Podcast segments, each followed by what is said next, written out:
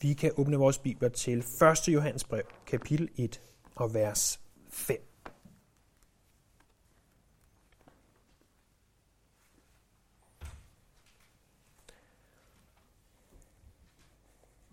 Johannes skriver. Og dette er det budskab, som vi har hørt af ham og bringer videre til jer.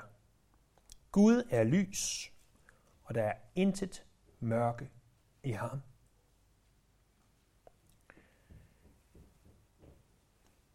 Når man sådan en klar nat kigger op imod stjernerne,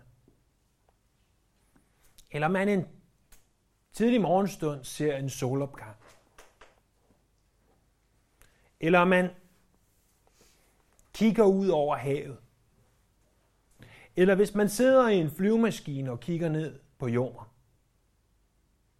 den del af den, man kan se, så højt flyver jeg heller ikke, så tænker man, skaberværket, hvor er det stort, hvor, hvor er det svært at forstå, at der er millioner af stjerner ude i, i himmelrummet, at, at den her jord er så kæmpestor, men alligevel så er det bare en planet blandt mange, mange planeter. Og, og hvis jeg først begynder at tænke over de ting, så kører det rigtig hurtigt ind i mit hoved og tænker, oh, det, går nok, det går nok svært at gribe om. Men selvom skaberværket er svært at forstå, så at gribe om skaberen, om du vil, det er ganske umuligt. At forstå Gud, sådan rigtig forstå, det er uopnåeligt. Det er sagt, at en Gud, som ikke er uendeligt meget over vores forståen, han er ikke Gud. En Gud, som ikke er uendeligt meget over vores forståen, han er ikke Gud. Og alligevel, til trods for Gud, han er uendelig meget over din og min forståelse, øh, så ønsker han, at vi skal kende ham bedre. At vi skal forstå lidt mere af, hvem han er. Og den måde, han gør det på, det er ved at åbenbare sig igennem hovedsageligt sit ord. Øh, indimellem, når vi læser Bibelen, så kommer der specielle highlights. Øh, en af de her steder, hvor man virkelig kan se, her der er noget specielt. Den anden dag var Lisa og, og jeg og børnene ude i sådan en, et lejeland. Og øh, lejeland, det er jo for børn. Og børnene skal løbe rundt der og lave alle mulige ting, og så imens så kan forældrene sidde og kigge på deres telefoner og læse ting og hvad de ellers vil. Lige jeg endte med at køre dem kap på en slæde. De var godt nok beregnet til børn, men det var meget sjovt. Øhm, men nogle af de andre forældre, der sad, der sad en forælder der, som læste en eller anden tekst, og hun havde tydeligvis ikke lært, hvad man skulle gøre med sådan en tekst, for hun sad med sin grønne overstregningstus, og hun highlightede bare det hele. Enten har det været kanon godt alt sammen, eller også har hun ikke helt fattet konceptet i, at hvis det hele er grønt, så er der ikke rigtig noget, der stikker ud. Men i Bibelen, der er visse vers, der stikker ud, der siger mere og fortæller os mere om Gud øh, end andre vers. Et af de vers, det er 1. Johannes 1.5. Det lægger en brik i puslespillet, om du vil, til at øge vores forståelse af, hvem Gud han er. Øh, Johannes lægger mange brækker i det her puslespil. Han lægger specielt tre. Øh, han siger nemlig og udtrykker nemlig øh, tre ting om Guds væsen, om du vil. Han siger i Johannes evangeliet kapitel 4, vers 24, Gud er ånd. Så siger han også i 1. Johannes brev, kapitel 4, vers 8, som vi kommer til om 3-7 år, at Gud er kærlighed. Gud er kærlighed. Det, det er jo et vers, vi kender ganske godt. Men her, i 1. Johannes 1.5, der siger han, Gud er lys. Det her udsagn, Gud er lys, der fortæller os Øh, noget ganske særligt om Guds væsen. Det er så centralt for det her brev, og måske endnu mere centralt for vores kristne liv generelt at vi vil bruge hele prædiken i dag på det her ene vers. Derfor joken om de 3-7 år. Bare roligt, det kommer ikke til at tage 3-7 år at gennemgå 1. Johannes brev. Det, det tror jeg ikke på, at selv jeg kan præstere. Vi ser to ting i det her vers. Vi ser først budskabets formidling, og derefter budskabets indhold. For han indleder med at sige, dette er det budskab, vi har hørt af ham og bringer videre til jer. Apostlene de hørte noget fra Jesus. Og allerede i de første fire vers, som vi har set på de forløbende gange, der understreger Johannes, at apostlene de var øjenvidner, der hørte og så og rørte Jesus. På Jesu tid, der var en del mennesker, der havde hørt Jesus. Vi kan forestille os at have været en af de 15.000 mænd og kvinder og børn, eller deromkring, der har siddet på en skråning ved Genesrets sø og fået af de fem brød og to fisk, som blev til masser af brød og fisk, og hørt, hvad Jesus har sagt den dag. Og det har helt sikkert været noget, vi vil huske resten af vores liv. Øh, der var færre endnu, der rent faktisk fik lov til at se ham, og det er at se ham i den forstand, at se ham efter, at han var opstået fra de døde. Der var endnu færre, der fik lov til at røre ham. Og, og det var at røre ham måske ved at stikke fingeren igennem hans hånd, ligesom Thomas gjorde efter hans opstandelse. Selvfølgelig også se og røre i det, han gik på jorden. Og alligevel, til trods for øh, det unikke i at kunne få lov til at se Jesus, få lov til at røre Jesus, så lægger Johannes nu vægt på det, de hørte. Prøv at se, han siger, det er det budskab, vi har hørt. Det er noget, vi har hørt. Og det gør han, fordi at de hørte, ikke radioavisen kl. 8, en ganske tilfældig mandag morgen. Nej, de hørte et budskab. Det var et budskab. Jeg er ikke i tvivl om, at hvis du og jeg kunne tage en tidsmaskine og rejse tilbage og se Jesus, tale med Jesus og røre ved Jesus, om det så var blot en high five, eller hvad man nu vil gøre ud af respekt for ham, det ved jeg ikke. Jeg er ikke i tvivl om, at det vil have en kæmpe betydning for vores liv. Men vi ved godt, at det er ikke muligt. Og hvis vi havde set nogle af de mirakler, han gjorde, så ville vi helt sikkert forbløffes over dem.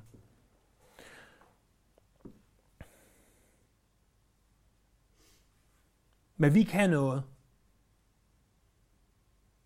som er mindst eller næsten, afhængig af hvordan du ser på det, lige så fantastisk. Vi kan høre fra ham igennem hans ord. Johannes han er så fyldt af Jesus, at han siger det, som vi har hørt af ham. Han behøver ikke fortælle os, at det er Jesus, han har hørt det fra. Det er det, vi har hørt af ham. Vi kan høre fra Jesus, og det, som Jesus han sagde med sin mund, det havde ikke bare indflydelse på apostlene, de øvrige disciple og de kristne i det første århundrede det påvirker dig og mig i dag i den sådan grad, at vi er vant til, at vi, vi er villige til at trodse tog og islag og regn og slud, for at komme og tilbede den Jesus, som sagde de her ting. Og grunden til, at det, som han sagde, har haft så kæmpe indflydelse på verdenshistorien, så kæmpe indflydelse forhåbentlig på dit liv, det er fordi det, han sagde, det forklarede os og forklarer os, hvem Gud er.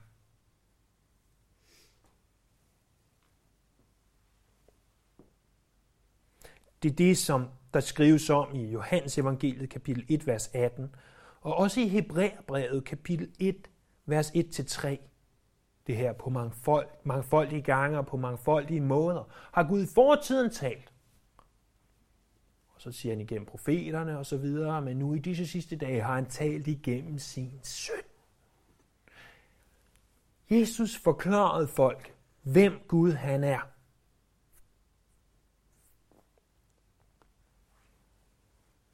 Johannes og de andre apostle, de havde hørt et budskab.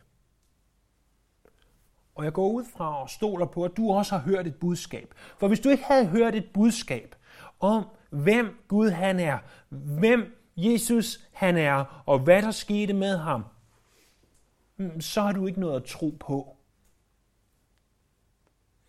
Og apostlene, de tager det her budskab, som de har modtaget, og så bringer de det videre til brevets modtager.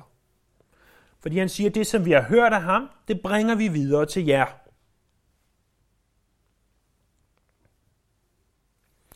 Noget af det sidste, Jesus han sagde til dem, det var, at gå ud i alverden og gør folkeslagene til mine disciple.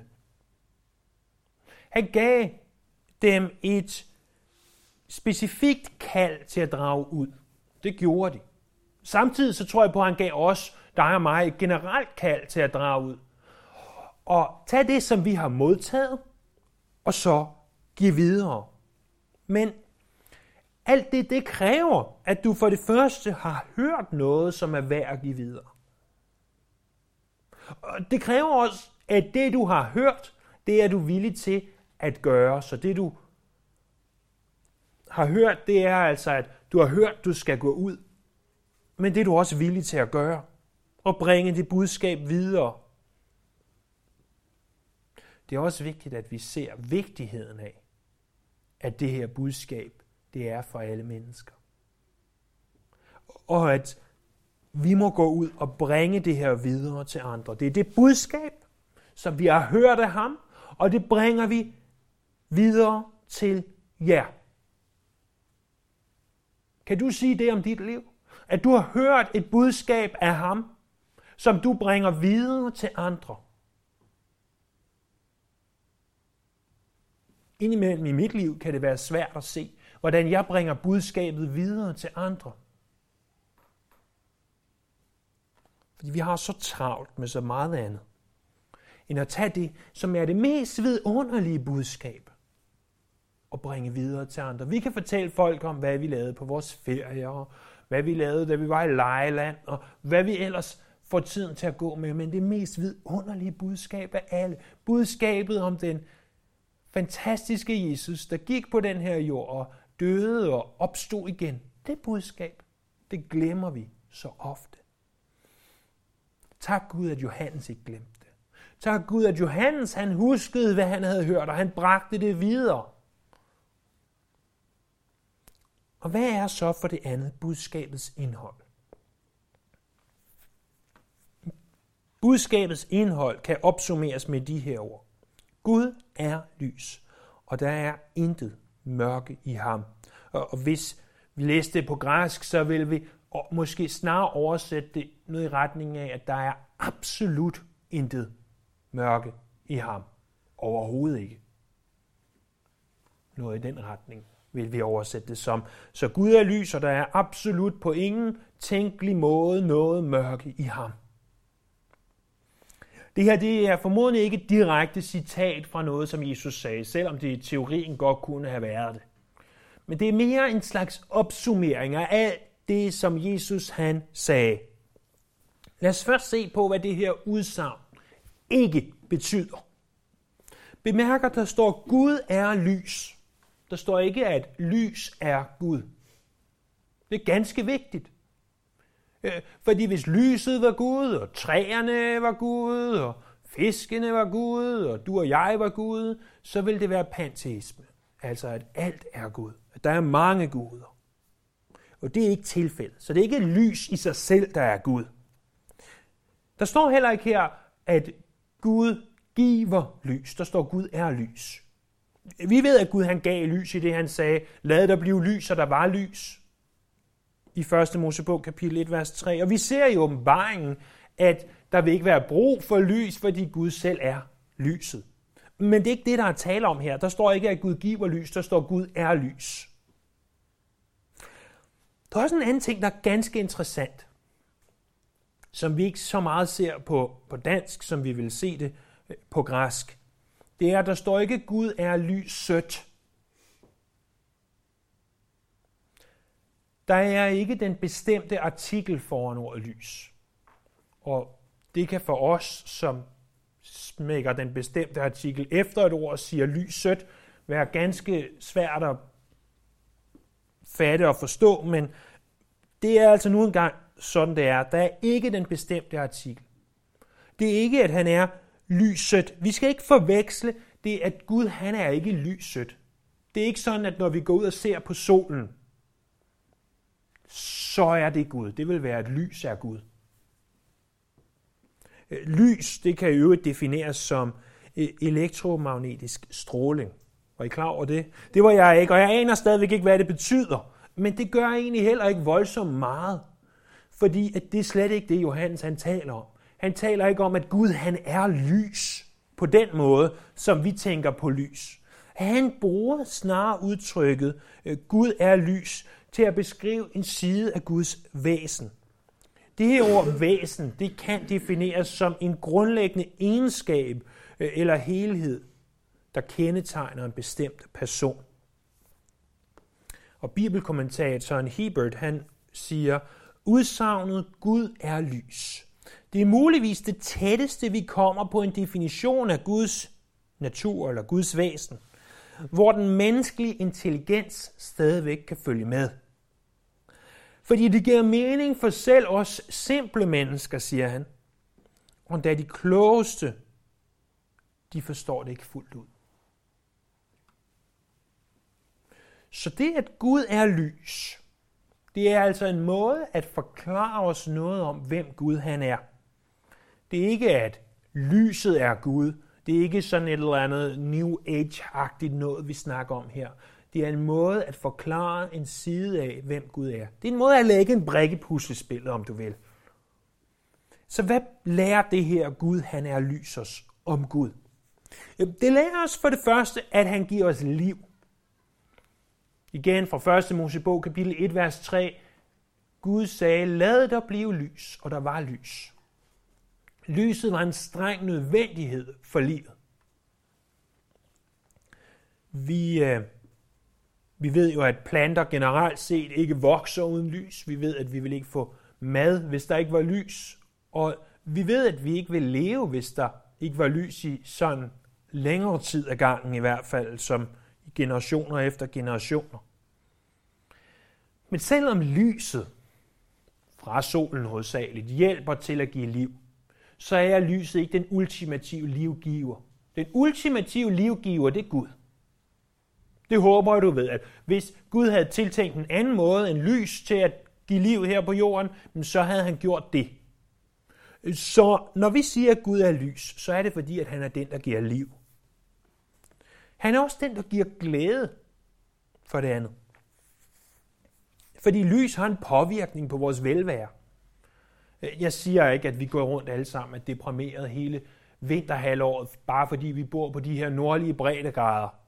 Øhm, men mm, de fleste af os, i hvert fald mig selv, og formodentlig også de fleste af jer, må indrømme, at, at der er et eller andet specielt over vores sommer. Hovedsageligt, at det regner så meget, som det gør. Men når solen så titter frem, eller at vi står op en tidlig morgenstund og ser øh, solen stå op, og, og der er bare noget specielt livgivende over det. Og også bare i går, hvor selvom det stadigvæk er vinter, solen skinner, og vi kan gå en tur i skoven, og, og det giver en eller anden form for glæde.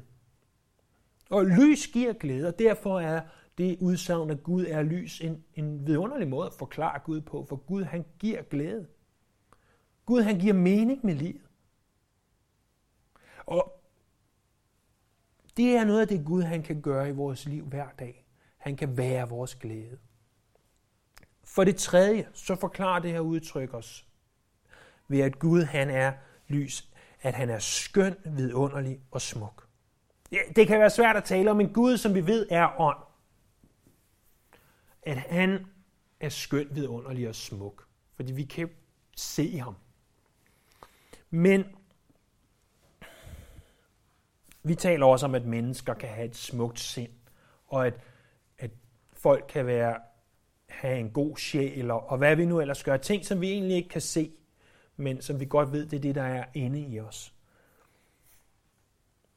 Og, og hvis vi skal tænke på lys igen, så er der få ting, som er smukkere end en solnedgang ud over havet.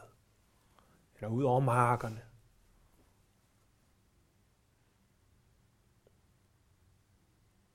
Og det må minde os om, hvor smuk Gud han egentlig er. Der er faktisk intet smukkere end vores Gud. Han er i sandhed vidunderlig.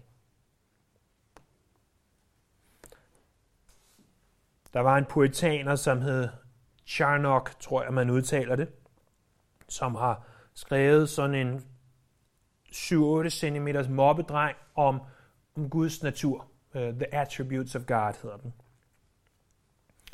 Og øhm, han udtrykker sådan her og, om Gud. Magt, det er Guds hånd eller arm. Hans allesteds nærværendehed, det er hans øje, og barmhjertighed er hans indre. Evigheden, det er hans længde eller højde. Men hellighed, det her, at Gud er lys, det er hans skønhed. Det er hans skønhed. Om vi forstår det eller ej, jeg er ikke sikker på, at jeg selv forstår det helt, men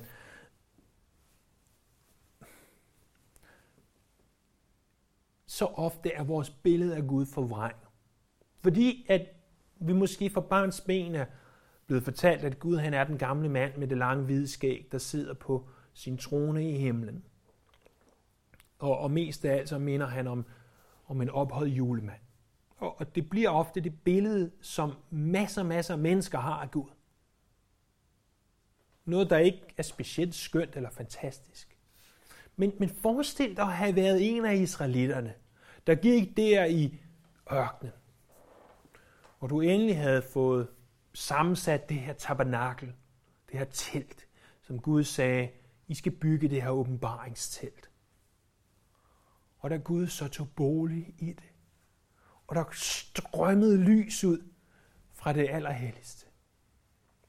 Og at Gud tog bolig deroven på noget E- eller da Moses kom ned fra bjerget efter at have været sammen med Gud, og hans ansigt lyste. Fordi han havde været sammen med en hellig, skøn og vidunderlig Gud. Gud er lys, venner. Gud er lys. Men det lærer os også for det fjerde, at han er hellig. Når solen ellers skinner, så prøv at kigge op på solen. Eller lad være med at gøre det, men I ved, hvad jeg mener. Kig på solen og se, hvor lys den er. Så får du en, en lille illustration af, hvad det er at se på Gud, hvor hellig han er. Vi kan ikke se på ham. Johannes han siger, at Gud er lys. Og der er absolut på ingen tænkelig måde mørke i ham. Tag alt det, som mørke er. Alt det, som mørke symboliserer. Frygt.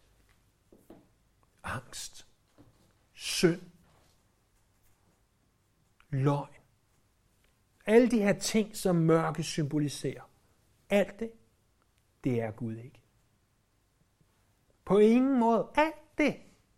Og det var bare fire eksempler. Der har garanteret masser af flere. Alt det, det er han ikke. Han er lys. Og kun lys. Fordi vores Gud, han er absolut og aldeles uden synd. Han er fuldstændig og aldeles ren. I ham er der ikke tusmørke, i ham er der ikke engang en mørk plet. Han er kun lys. Kun lys. Han er hellig. Han er hellig.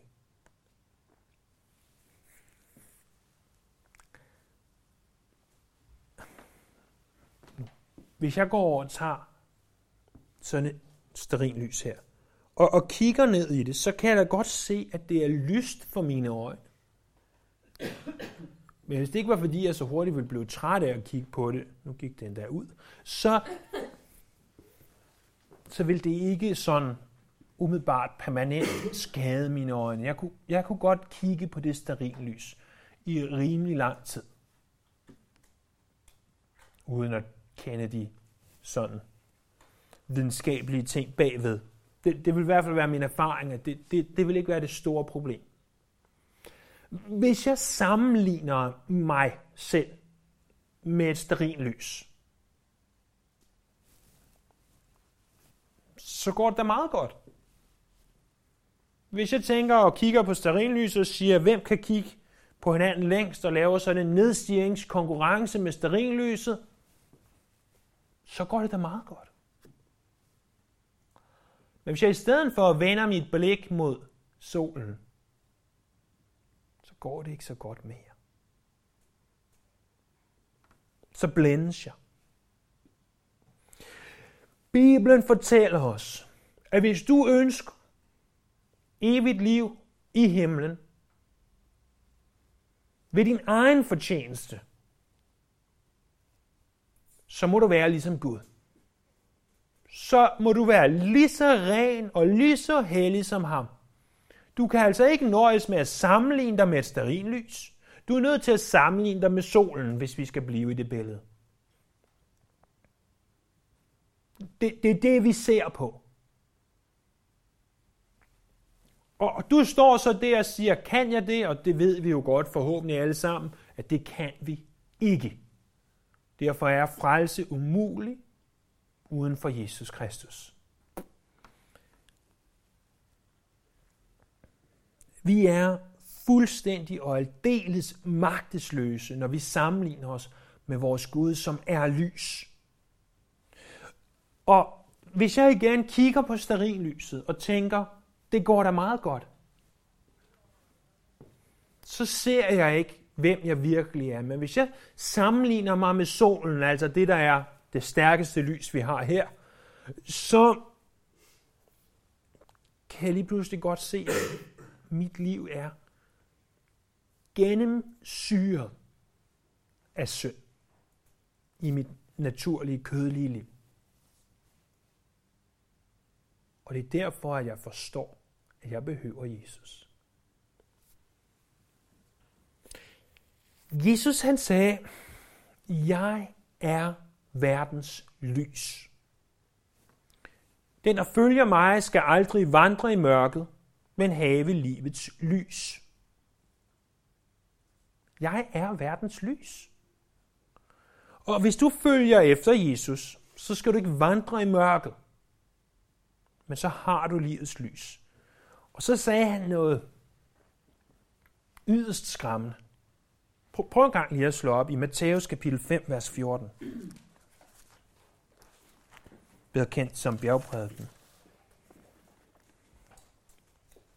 Fordi vi har nu i op imod en halv time igen og igen sagt, Gud er lys, Gud er lys, Gud er lys. Nu har vi hørt, at Jesus er verdens lys. Det burde for, for den kristne ikke være en kæmpe overraskelse, for vi ved, at Jesus han er Gud. Selvfølgelig er han verdens lys. Men så prøv at se det her i Matthæus kapitel 5, vers 14. I er verdens lys. Ikke fordi vi er Gud, på ingen tænkelig tilnærmelsesvis måde, men fordi vi afspejler ham. Gud er lys, i ham er der intet mørke. Men vi er verdens lys. Det er dig og mig og de andre kristne, der eksisterer på den her jord, der skal åndeligt set oplyse den her verden. Vi skal afspejle vores Gud.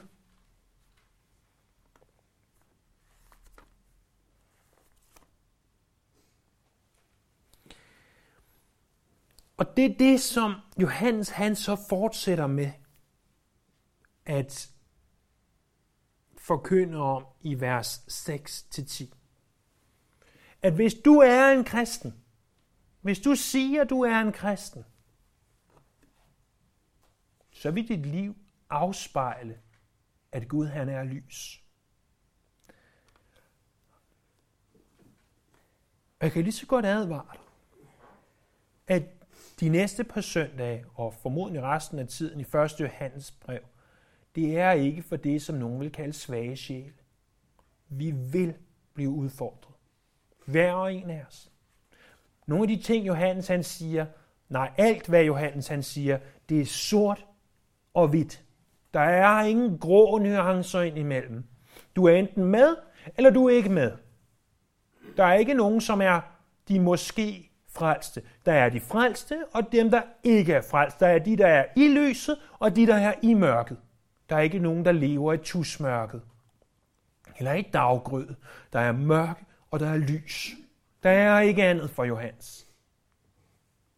Fordi det er sådan, det er. Du er enten med ham, eller du er imod ham, siger Jesus selv. Men for lige nu, så bare stop op og tænk over det udsagn. Gud er lys. Om alt det, som det lærer os om ham. Og lad os fundere over det her, venner. At Gud er lys. Om hvad det lærer os om Gud. Hvad det viser os om ham.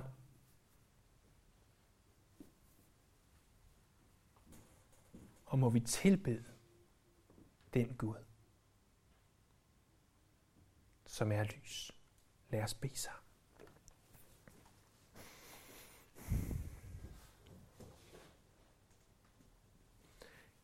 Himmelske Far, jeg kommer til dig i Jesu navn. For jeg ved, at du er lys. Jeg ved, at du er så hellig og så ren, at jeg kan ikke komme i mig selv. Men tak, at jeg kan komme igennem din søn og igennem hans blod på korset.